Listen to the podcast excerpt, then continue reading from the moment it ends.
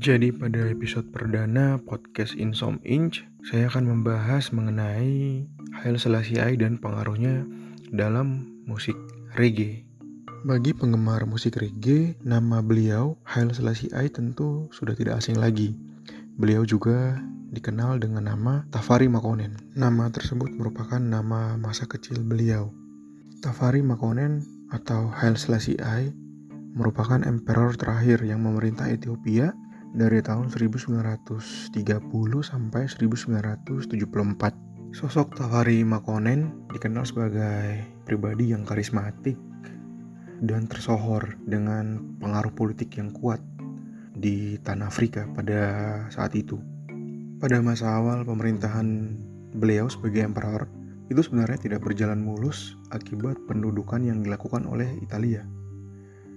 Namun, uh, tidak lama setelah menguasai wilayah Ethiopia dan sekitarnya, Italia dihadapkan pada Perang Dunia Kedua, ketika sekutunya Jerman mulai menyerbu Polandia dan Perancis. Hal tersebut kemudian dimanfaatkan oleh Haile Selassie I yang bekerja sama dengan Inggris untuk melemahkan Italia. Nah, beruntung juga bagi Ethiopia karena Italia harus berjibaku di Eropa bersama dengan Jerman melawan Perancis, Inggris, dan Uni Soviet. Nah, Kemudian Haile Selassie akhirnya kembali menduduki tahta pada tahun 1941. Uh, selanjutnya kita skip ke tahun 1963 di mana Haile Selassie I bersama pemimpin Mesir saat itu Gamal Abdel Nasser dan Kwame Nkrumah itu pemimpin Ghana membentuk organisasi regional yang bernama Organization of African Unity di Addis Ababa Addis Ababa merupakan ibu kota dari uh, Ethiopia. Ketiga tokoh tersebut merupakan sosok kunci bagi organisasi regional tersebut bersama dengan para pemimpin lainnya. Dirikan organisasi ini sebagai wadah kerjasama dan koordinasi untuk menjamin kehidupan Afrika yang lebih baik dan saling menjaga kedaulatan wilayah negara masing-masing pasca penjajahan Eropa. Dari catatan sejarah pun, selama Perang Dingin sang emperor menjalin hubungan baik dengan tokoh-tokoh penting, yaitu Ratu Elizabeth II, Presiden John F. Kennedy dari Amerika Serikat, dan Nikita Khrushchev dari Uni Soviet.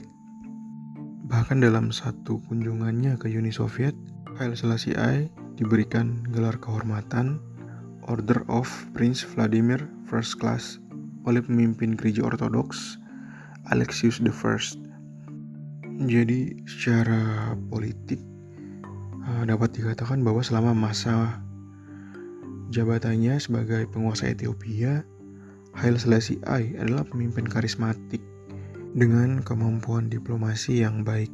Dapat dilihat juga tadi dari pengaruh dan networkingnya sebagai tokoh dari negara dunia ketiga dan bangsa Afrika dengan stigma terbelakang tidak membatasi pengaruhnya dalam memperjuangkan kesejahteraan bagi negara dan Afrika. Nah, jadi itu tadi penjelasan singkat uh, pengaruh politik dari Emperor Haile Selassie I di wilayah Afrika dan uh, secara internasional. Nah, selanjutnya sosok Haile Selassie I juga dapat kita lihat atau kita nilai dari perspektif atau sudut pandang spiritual. Untuk diketahui bahwa ras merupakan nama gelar di Ethiopia, seperti halnya Prince di kerajaan Inggris.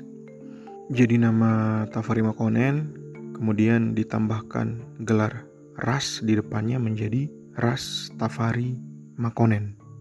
Dalam silsilah kerajaan Ethiopia disebutkan bahwa sang emperor adalah keturunan Raja Salomo dan Ratu Sheba. Kehadiran sang emperor pun telah diramalkan oleh aktivis asal Jamaika, Marcus Garvey.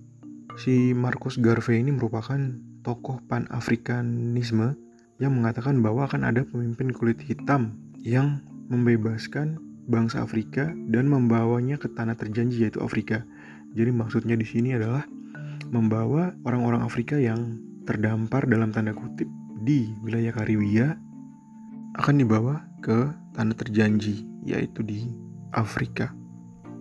Nah, Para pemuja sang emperor baru pun menyebut diri sebagai Rastafari yang diambil dari nama asli Haile I, yaitu tadi uh, Rastafari Makonnen. musisi legenda reggae Bob Marley itu tidak ketinggalan mengagungkan nama sang emperor tersebut. Ada satu lagu yang diciptakan khusus dari Bob Marley yang dipersembahkan kepada Haile Selassie I yang berjudul Selassie is the Chapel. Nah, penggalan lirik lagu tersebut itu adalah uh, Haile Selassie is the Chapel and the world should know that man is the angel, our God, King of Kings. Itu sebagai bentuk pujian pada sang emperor. Salah satu kebijakan fenomenal Haile Selassie I adalah memulangkan dalam arti sebenarnya memulangkan penganut Rastafarian dan keturunan Afrika di Karibia kembali ke asalnya tanah terjanji yaitu Afrika. Nah, jadi sempat baca di BBC bahwa memang para Rastafarian tersebut disediakan tempat untuk mereka tinggali itu di wilayah Sansamene, Ethiopia. Jika dilihat dalam perspektif ketuhanan, Selassie uh, bisa dikatakan the living God dan the Lion of Judah bagi kaum Rastafari karena beliau dipercaya akan membebaskan kaum kulit hitam dari Babylon. Nah, makna Babylon di sini mengarah pada bangsa kulit putih dengan sistem kapitalisme dan kolonialisme yang memperlakukan bangsa Afrika secara tidak manusiawi. Dalam buku Subculture, The Meaning of Style, karya Dick Hebditch, beliau mengatakan bahwa Afrika sebagai representasi orang-orang kulit hitam yang tinggal di Karibia. Nah, gerakan ini dapat dikatakan paradoks namun cemerlang, itu karena kelompok tersebut seolah-olah menggali nilai-nilai alternatif dari kelompok kulit putih untuk memperjuangkan kehidupan yang lebih baik.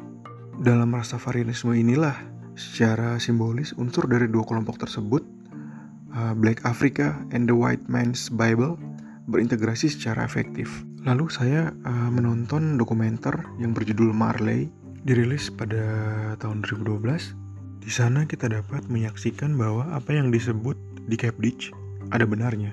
Kisah keturunan Afrika di Karibia mendambakan Afrika memiliki kesamaan dengan kisah bangsa Israel di Babilonia menambahkan kepulangan ke rumah di Yerusalem. Apa yang diyakini kelompok Rastafari adalah refleksi terhadap identifikasi, keyakinan, dan uh, kepercayaan diri bahwa Tuhan berkulit hitam dan apa yang tertulis di Alkitab berlatar belakang di Afrika. Bunny Wailer, salah satu anggota The Wailers, mengatakan bahwa akan ada satu jenis musik di mana semua orang akan bernyanyi dan menari sesuai dengan iringannya.